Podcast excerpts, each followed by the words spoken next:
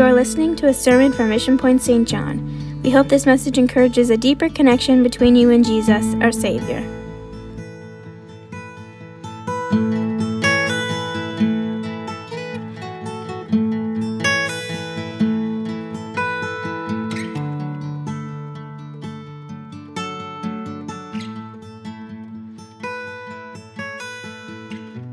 Uh, if you want to turn in your Bibles to the book of Second Corinthians, this is where we're going to take our text from here this evening. I'm going to begin reading, sorry, at um, chapter 3, verse 17. The last two verses of that chapter, and then we're going to kind of just continue into chapter 4. Verse 17 says, Now the Lord is that Spirit, and where the Spirit of the Lord is, there is liberty. But we all, with open face, beholding as in a glass the glory of God, are changed into the same image from glory to glory, even as by the Spirit of the Lord. And then verse 1 says, Therefore, seeing that we have this ministry, we have received mercy, and we faint not, but have renounced the hidden things of dishonesty, not walking in craftiness, nor uh, handling the word of God deceitfully, but by manifestation of the truth commending ourselves to every man's conscience in the sight of God. Verse 3 says, But if our gospel be hid, it is hid to them that are lost. And just very quickly, I want to I wanna just reread verse 1. It says, Therefore, seeing that we have this ministry, as we have received mercy, we faint not. And for the next few moments this evening, with the help of the Lord, I want to preach to you on the subject, the ministry of mercy. And I do not believe for one second that it's coincidence that the very first two songs we sung about tonight both reference mercy. I believe that God has ordained this night. And if we could just open ourselves up to Him, why don't you do that right now? Why don't you ask God to speak to you? Jesus, we thank you, Lord, for your presence that is moving. We thank you, God, for the anointing that is resting in this place, that God is stretching out into every home right now. And God, I pray, Lord Jesus, you would open us up, God, to hear your word, mighty God. Let revelation set into our spirits, I pray tonight. God, let there be an impartation, Lord Jesus, from your word that would help us to see things in a new light. And God, we give you all the glory for it. In Jesus' name. Everyone said in Jesus' name tonight. Amen. If you are standing, you can be seated. Thank you so much. Psalm chapter 136 is a very powerful chapter in the Old Testament. It only contains 26 verses, but there's so much truth that's thrown around in just that short period of time. And if you would allow me here tonight, which you kind of have to because I've got the microphone, I can say what I want. I'm going to read some of this uh, passage of Scripture to you. Verse 1 says, Oh, give thanks unto the Lord, for he is good, for his mercy endureth forever. Oh, give thanks unto the God of gods, for his mercy endureth forever. Oh, give thanks to the Lord of lords, for his mercy endureth forever. To him alone that doeth great wonders, his mercy endureth forever. To him that by wisdom made the heavens, for his mercy endureth forever. To him that stretched out the earth above the waters, for his mercy endureth forever. And it continues, and it goes on and on from there. 26 times in 26 verses, the psalmist wrote that his mercy endureth forever. And I find it interesting that the writer writes so frequently and so forcefully to us that God's mercy endures forever. The definition of mercy is to show compassion or forbearance to someone who's made a mistake. And nowhere in history is mercy talked about more than in the Word of God. You pick up your Bible and you begin to read of story after story, person after person that made mistakes, and God was merciful in their lives. And the very first time that the Lord shows mercy is recorded in the very first book of your Bible, in Genesis chapter 2, God has laid everything out in the garden for Adam and Eve, and He says, You can have that, and, and you can eat this, and you can partake of that. I want you to name all the animals, and, and you're going to live in, in, in solitude with them. Everything is going to be good, but there's, there's one thing in the garden that I want you to have nothing to do with. There's a tree that's called the tree of the knowledge of good and evil. I don't want you to eat of its fruits. I don't want you to go near it. Everything else is up for grabs, but but I need you to stay away from that tree. And the serpent shows up in chapter 3. He begins to whisper into the, ear of Eve, and we know that she is deceived, and then, and then Adam enters into disobedience with God following his wife, and by doing that, sin enters the world for the very first time. And in that moment, our great God, he had to make a decision. Are Adam and Eve going to have to die for what they've done? Because we all know that when sin gets involved, something has to die. The law was very clear. It wasn't left up for interpretation, and the law said that where sin is, there has to be death. What they've done, they have to die. And even though the law said that, God's love said, I love them and I don't want them to die. And in that moment, when the law of God and the love of God collided, that's when mercy entered the world for the very first time. God took an innocent animal and he, he shed its blood for the sacrifice to atone for Adam and Eve. And we, we know that in order for there to be remission of sin, there has to be bloodshed. There has to be blood that covers that. And because of God's mercy, Adam and Eve did not have to die for the sins that they committed. But instead, the sacrifice that was given, it covered that. It covered them. And aren't we thankful, so, so thankful for the sacrifice of God tonight? Amen. Hallelujah. We can read of countless times in Scripture of people who experience God's mercy in their lives. Mercy was so very important to our Lord and Savior. So important, in fact, that when he gave Moses the instruction for the tabernacle, he gave him a very detailed plan, and the most important piece of furniture that was to go into the tabernacle was the Ark of the Covenant. Because there's no point in having a tabernacle, there's no point in having a church if God's presence is not going to be there. And so, and so God tells Moses in Exodus chapter 25, verse 10, he says, They shall make an ark of acacia wood. I'm reading from the ESV. It says, Two cubits and a half shall be its length, and a cubit and a half its breadth, a cubit and a half its height. You shall overlay it with pure gold. Inside and out shall you overlay it, and you shall make it a molding of gold around it.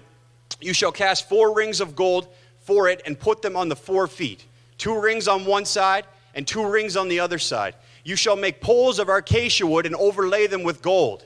And then jumping down to verse 17, it says, And you shall make a mercy seat of pure gold. Two cubits and a half shall be its length, and a cubit and a half its breadth.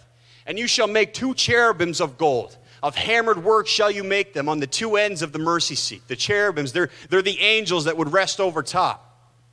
Make one cherubim on one end and one cherub on the other side. Uh, of one piece of the mercy seat shall you make the cherubim on t- its two ends. The cherubim shall spread out their wings over top, overshadowing the mercy seat with their wings. Their faces shall be one to another. Facing towards the mercy seat shall their faces, the cherubims, be. And you shall put the mercy seat on top of the ark. And in the ark you shall put the testimony that I shall give to you. And then verse 22 it says, There I will meet with you, and from above the mercy seat, from between the two cherubims that are the ark of the testimony, I will speak to you about all that I will give to you in commandment to the people of Israel. And I wish that we get would get a hold of this tonight and revelation would begin to set into our spirits because God told Moses to build an ark of the covenant because that's where the spirit of God was going to dwell. You know, top of that ark, I want you to put a lid. And you're going to call that lid the mercy seat. Above the mercy seat is where the Shekinah glory of God was going to dwell. It was known to the, the to the people of Israel as the throne of God. And when the blood was sprinkled on that throne, it changed that throne from the judgment seat to the mercy seat. And that's when mercy would be poured out. And, and, this is what I want us to get here tonight. This is the point of what I want us to understand. It was instituted by God when He laid out the plan for the tabernacle that wherever the presence of God was, mercy was going to be there too.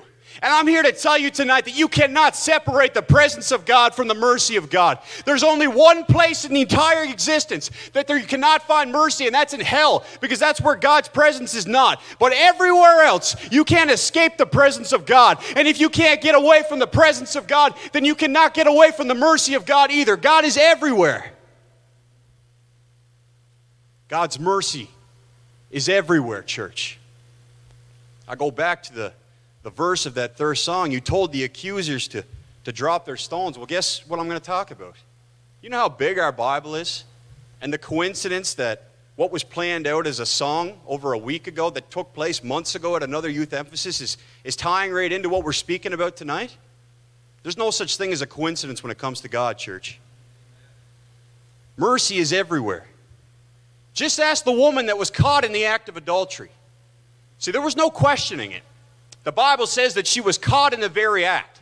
And the people that caught her, they, they grabbed her, they, they, they brought her to Jesus, and they threw her at his feet. See, they wanted her to be judged.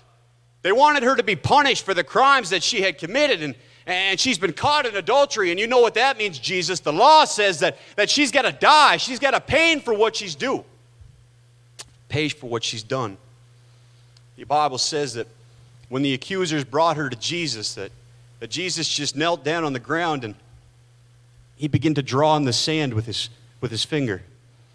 And this made the accusers and the, and the people in the crowd a little angry. They began to tempt God.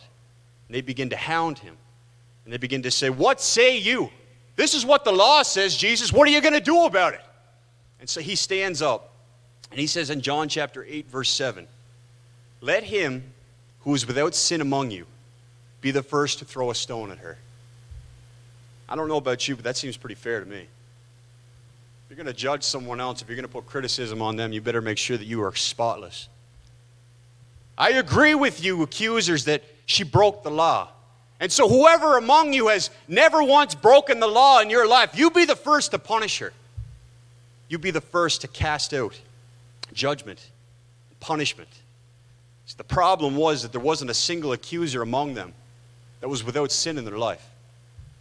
Not a single one of them had a right to throw a stone at this lady. And it's almost funny because they were so quick to pass judgment on this lady, they were so quick to, to sentence her and to want to punish her that they never even took two seconds to look at themselves in the mirror and begin to examine and realize that they were in no way perfect themselves. And we, we've heard this story before. This isn't news to us tonight. This is not something that is uh, revelationary, is setting in like, oh my goodness. This is something we've heard. But it's been said that every person there had sin in their lives, and so no one had the right to throw that first stone. But that's actually not true. Because even though the accusers had sin in their life, Jesus was there too. Jesus was perfect. Jesus had no shame. Jesus had never broken the law. And Jesus had the right and Jesus had the permission by the law that was given to sentence and to punish this woman. And in John chapter 8, verse 8, it says, Once more he bent down, Jesus writing on the ground. And when they heard it, the accusers, they went up and said to her, Woman, where are they? Has no one condemned you? And she said, No one, Lord. And Jesus said, Neither do I condemn you. Go from now on and sin no more. And what we need to understand tonight about mercy is that mercy does not condone sin, but mercy also does not condemn the sinner. And I'm here to tell you tonight that if you find yourself in a trap right now, the enemy has in some way ensnared you. You've got sin in your life, young people, something you've been dealing with for a long time. Mom and dad don't know about it. Youth pastor doesn't know about it. Your friends at church, they don't know about it. You've been very good at keeping it hidden. You've done a very good job at keeping it quiet. And you've tried to get past it yourself. You've tried to overcome. This is not something that you want to be a part of who you are, but you just can't seem to shake it. You can't find the answer on, on how to get rid of it and how to get the way out. I want to let you know tonight the mercy of God is here to minister tonight. There is a way out for you, and His name is Jesus Christ. If you've been around church any length of time, you've come to realize that Jesus is not one for casting stones and condemning but instead he's constantly walking around. He's, he's always interested in finding people that he can introduce mercy to. That's why Peter said in 1 Peter chapter 2, verse 9, that you are a chosen generation. You're a royal priesthood. You're, you're a holy nation and a peculiar people that you should show forth the praises of Him who has called you out of darkness and into His marvelous light, which in past times were not a people, but are now the people of God, which had not obtained mercy, but now have obtained mercy. If you're joining us online tonight and you just happen to stumble upon this page, you're, you're a visitor, you don't have any background or, or any, anything to do with Pentecost, you don't even really have a background in church, you just kind of found yourself here tonight, I, I don't believe that's by accident either. Let me tell you something. My life was in a dark place at one time, and God showed mercy on me. My life was full of sin. I had done some things to allow hurt and to allow pain to come into my life. I was ashamed of the person that I was. But then I gave my life to Jesus, and mercy stepped into my life, and God gave me a second chance. And you know what? I went about my business and I made a mistake again and I made another one, and I made another one. But every single time, mercy was there, and God was there to forgive me. And He showed me that I can be better. He showed me that I could grow, and I could be more than what, uh, what, uh, what I was. And, and that's why sometimes in the church, we get a little bit excited as Pentecost, and we begin to run, and we begin to dance, and, and sing and shout the praises of God, because sometimes we just got to give God praise for the things that He's done. I can't contain it. We act like a fool sometimes. It's not to appease and to, to uh, get other people to look at us, but it's, it's for glory to God and to lift up His name. Because you don't know like I know what God's done for me. And if God has ever done anything for you, this, this ought to excite you when you begin to think about the mercy of God. And, and you ought to give Him some praise because God has planted your feet on a solid rock. You were in a mess, you were in a bad spot, but God pulled you out. And mercy stepped in and it rewrote your life. The past that you were ashamed of, it does not define who you are once mercy steps in. You've been washed clean, your sins have been washed away, and God is worthy of our praise tonight because it's only by Him and it's only by His mercy. Hallelujah. I find it fitting, actually, Pastor Carter got up after I spoke this morning and he quoted this scripture, and I've got it right here in my notes that Jesus did not come to condemn the world, but that the world through him might be saved. And you can read it in your Bibles. You want to open up to John chapter 3 and begin to read. Jesus doesn't walk around saying, You're a sinner. I condemn you. You're a sinner. I have no place for you. You're, you're a sinner and you've fallen too short. You, don't make the cut. You're not good enough. That's not what Jesus does. Instead, Jesus is strutting around and he's looking for someone that he can save. He's looking for someone that he can show his mercy to. He, he's saying to people who needs to be saved, who needs to know that I'm not scared of their brokenness tonight, who needs to know that I'm not afraid of the dirty rags that they're bringing to me, who needs to know that I can put the pieces back together and that I can start to make them stronger and build them up bigger than they've ever been before. Young people, you need to hear me tonight. The mercy of God is on display. God is working. And there's no place you can go that's too far away from God that His mercy cannot reach for you, that His mercy cannot grab onto you.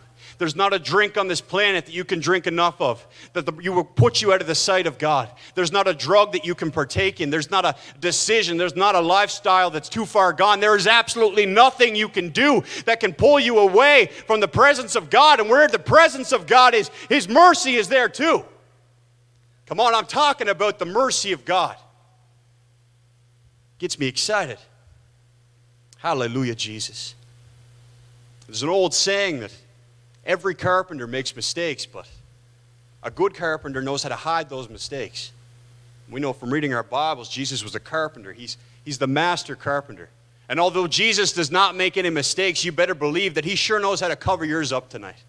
He knows how to take that blood and wash away what was there because Jesus came to seek and to save that which was lost. And tonight he's seeking for you. He's seeking for your family. He's seeking for your friends and he's seeking for your coworkers, the people that you go to school with because God wants to show mercy to the lost. God wants us to get a burden for the people of our city.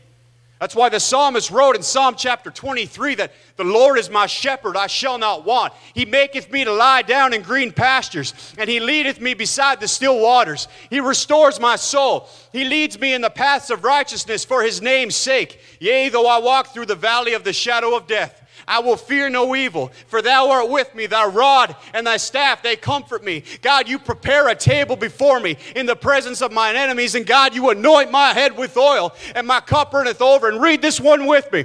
Surely goodness and mercy shall follow me all the days of my life, and I will dwell in the house of the Lord forever.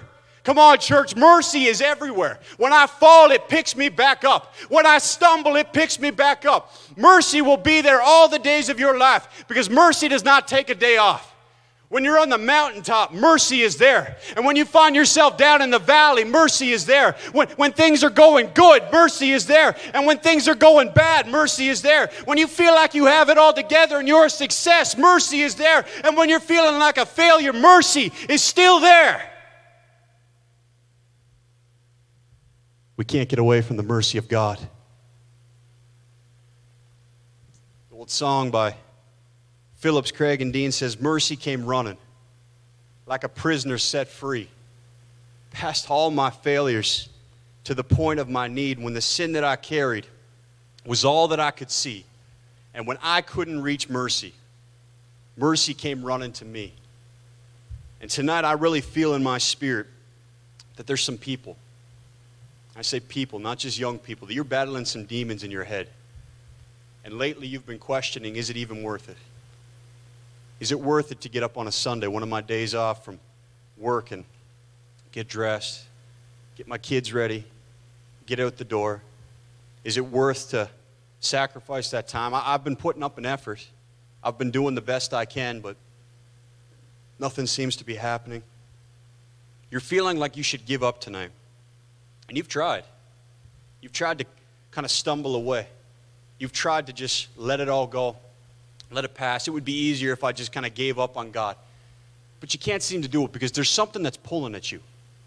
There's something that you just can't seem to get away from.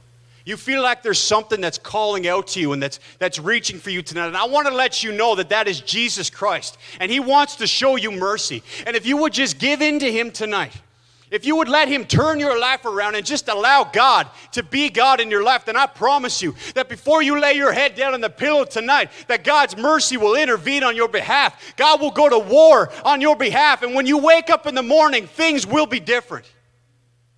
We got to allow God to change us. We got to allow God to work. We got to allow Him to be God. Because God, even though we mess up and even though we make mistakes, God will never allow our weakest moment to determine how He views us. Because we all stumble, we all fall. And the Bible says that everyone has sinned and fallen short of the glory of God. Even after mercy gives you another chance and it begins to change you, you still mess up you still make mistakes because you're human.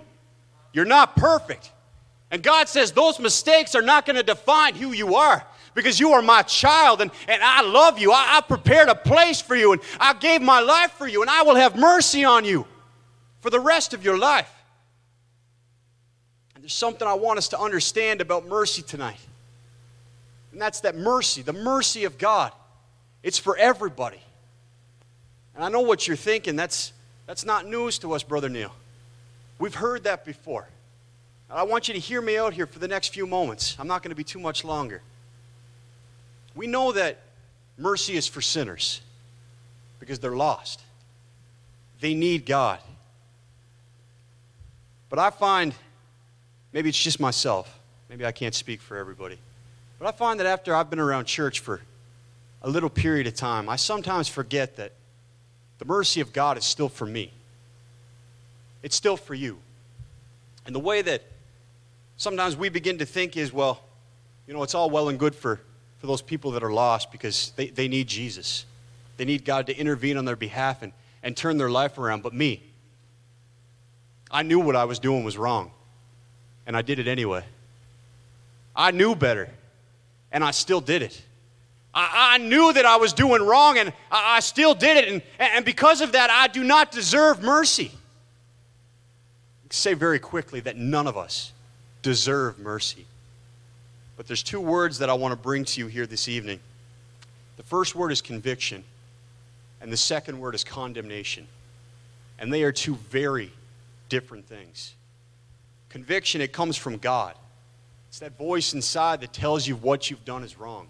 You need to make it right. You need to bring yourself to a place of repentance and, and cleanse your heart before God because we don't want sin in our lives between us and God. And condemnation is the complete opposite. Condemnation doesn't come from God, it comes from the devil. And I, there was a time in my life, I'm going to try and get a little vulnerable here for a minute, where I'd messed up bad. I made a mistake as a young man. I, I, felt, I felt condemnation, if I've ever felt it before. I found myself in a place of prayer. I repented. I said, God, I need you to help me through this. God, I need you to help me to push past where I am. God, I, I messed up big. And even though I repented, I felt good. I knew that God had helped me. I woke up the next morning and I, still felt that weight resting on top of me. My weight. My relationship with God took a hit. I, found myself about two months later, young people. This, this took about two, two and a half months. And I got desperate in that moment and said, God, I don't know what it's going to take, but I need this weight lifted off of me. God, I need forgiveness. And I began to repent again. Lord, please take this from me. God, cleanse my heart. Take this old filthy rag off of me, Lord Jesus, and put a brand new white one on me. God, please remove my sin. Cover me with your blood. God, I'm sorry for what I've done. And let me tell you, if I've ever heard the voice of God before, it was right there in that moment. And I believe that God spoke to me and He said, What are you talking about? What sin are you talking about? See, when remission of sin happens, God covers that with His blood and he chooses not to remember it anymore.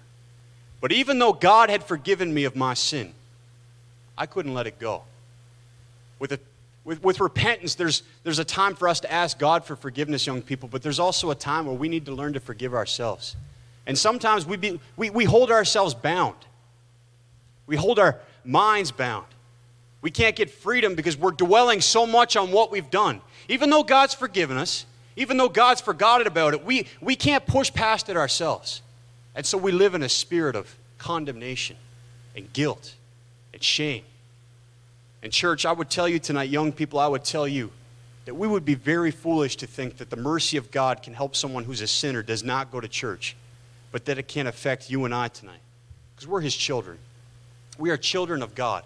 God doesn't love us any more than the people out there, but you've been bought with a price. You've been set apart. And tonight, God's mercy is wanting to reach to you. And when God spoke to me in that moment, I felt the mercy of God in my life, and I knew that my mindset needed to change. Jesus had forgiven me. Mercy had already been shown on my life, and I, I felt the freedom and the liberty that I hadn't felt in months as God lifted that condemnation off me. God's mercies are, are new every day, and that means when you wake up tomorrow, no matter what you did today, no matter how bad you messed up, you wake up to the dawning of a new day, then you've got a new shot at mercy. You've got a new opportunity to get it right. You've got a new opportunity to step into the destiny and the purpose of what God wants for you. And I believe that God has purpose and destiny for every single one of us, no matter our age. There's no age limit on working for God. David was a teenager when he killed a giant. We can do anything for God if we just set our minds to it, if we make ourselves able, if we, we serve our pastor and our youth pastor, get involved in some way, we, it doesn't matter what age you are, you can teach a Bible study. It doesn't matter how old you are, you can seed into someone's spirit and then watch as God begins to work and begins to grow off something that you did. Come on tonight. God's mercy and God's grace is reaching for a hurting, lost, and dying world. And young people, our commission, I said it at the beginning, is to go out and reach the lost and to raise up disciples. And just as much as that is the commission of Pastor Carter, this wonderful ministry team, every minister throughout our district, that's the commission of every saint of God, every child of God, for us to go out and raise disciples. And I'm coming to a close here the next few moments. We can start some music or just. God's mercy and God's grace, it goes beyond an initial experience at an altar. See, there's a message in mercy, but there's also a ministry in mercy. Jesus said to the woman who was caught in the act of adultery to go, sin no more. That was the message. But let's go back to our opening text in 2 Corinthians chapter 4. Verse 1, it says, Therefore, seeing that we have this ministry, as we have received mercy, we faint not. Paul, the writer of this book, he's saying, now that we have received mercy, we have also received this ministry. And as we read verse 3, it says, But if our gospel be hid, it is hid to them that are lost. Or if our gospel is hid, it is hidden from those who are perishing. And I think that sometimes we, as the people of God, are hesitant to share the gospel. We hide it almost because we spend so much of our time living underneath a blanket of shame, condemnation, worry, and regret. Church, we need to receive revelation in what this is tonight. Because mercy did not just give you a second chance, mercy did not just pull you out of where you're at. Mercy gave you a ministry. And mercy gave you a purpose. And there's somebody out there in those streets. There's somebody on your job site. There's somebody in your school that's waiting for you to tell them about Jesus. There's somebody that's waiting for you to turn their life upside down. There's somebody that's waiting for you to realize that you have a purpose, and that purpose is the ministry of mercy. See, mercy chose us. It chose you and I as these fleshly, earthly vessels because it recognized that only God could receive the glory. We, as vessels of, of mercy, we have been given this, this ministry. In the lives of care, replenish the earth. When in Jacob's life, we see deception, but when mercy was added to it, he walked with a limp, but he had the favor of God in his life. Moses' life, we see disobedience, but with, with the help of mercy, he led a nation out of Egypt and out of captivity. In David's life, we see the act of adultery, but, but the Bible says that when mercy was put on it, he was a man after God's own heart. In Peter's life, we see a liar and, and we see rebellion and we see cursing. But when mercy was put on his life, he preached the greatest message to ever be preached in Acts chapter 2, which saw 120 souls filled with the baptism of the Holy Ghost. It saw the church birthed. The lives of Paul, we see a murderer. When you put mercy on it, we see the greatest missionary to ever was with people that are lost while there's people that are hurting. And I've come to tell you tonight that you've got a purpose and you've got a plan in the kingdom of God. Every man, every woman, every boy and girl under the sound of my voice, you are chosen by God and God wants to use you. And I, I come against every lie right now that the enemy has been telling you, screaming at you that you are not good enough, that you've messed up too many times, that you are too far gone. You can't do a work for God because the last time I checked, the Bible still says that His mercy endureth forever. You got to believe that God chose you, God has anointed you, and God wants to use you. In Jesus' name, we can stand in our homes right now. In a third world country, there was a lady and her little boy living in poverty. They didn't have much. Whatever they had, they basically had to steal to survive. He found his opportunity to sneak in, to steal, provide for himself and mom for a while. But he was caught in the act. And there was an uproar in that city, and this, this mother didn't even realize her son was gone, and, and she went to see what was taking place. And as she came to find her son down at the feet of this commanding officer, and he's pointing a gun at her little boy. The mom jumped in place between that commanding officer and her son and said, Please, please, please show him mercy. I, I know what he did was wrong. He shouldn't have stole, but please show mercy upon him. That commanding officer looked at that mother in the eyes and said, He stole from me, he stole from my men. And this is what the law commands. He doesn't deserve mercy for what he's done. And the mother of that little boy, she may not have known exactly what she was saying, but it, it hits home so true to where we are tonight. She looked at the commander in the face and she said, If he deserved it, it wouldn't be called mercy. You and I tonight, church, we don't deserve the mercies of God. We got to recognize how fortunate we are to know the King of Kings and the Lord of Lords. And we can't just hide this away. The gospel cannot be hid from them who are hurting, for them that are dying, from them that are perishing, because there's a world that needs you to step into the promise that God has for you. Thank you for joining us today. If you want more information, connect with us on our website at missionpoint.ca. God bless you.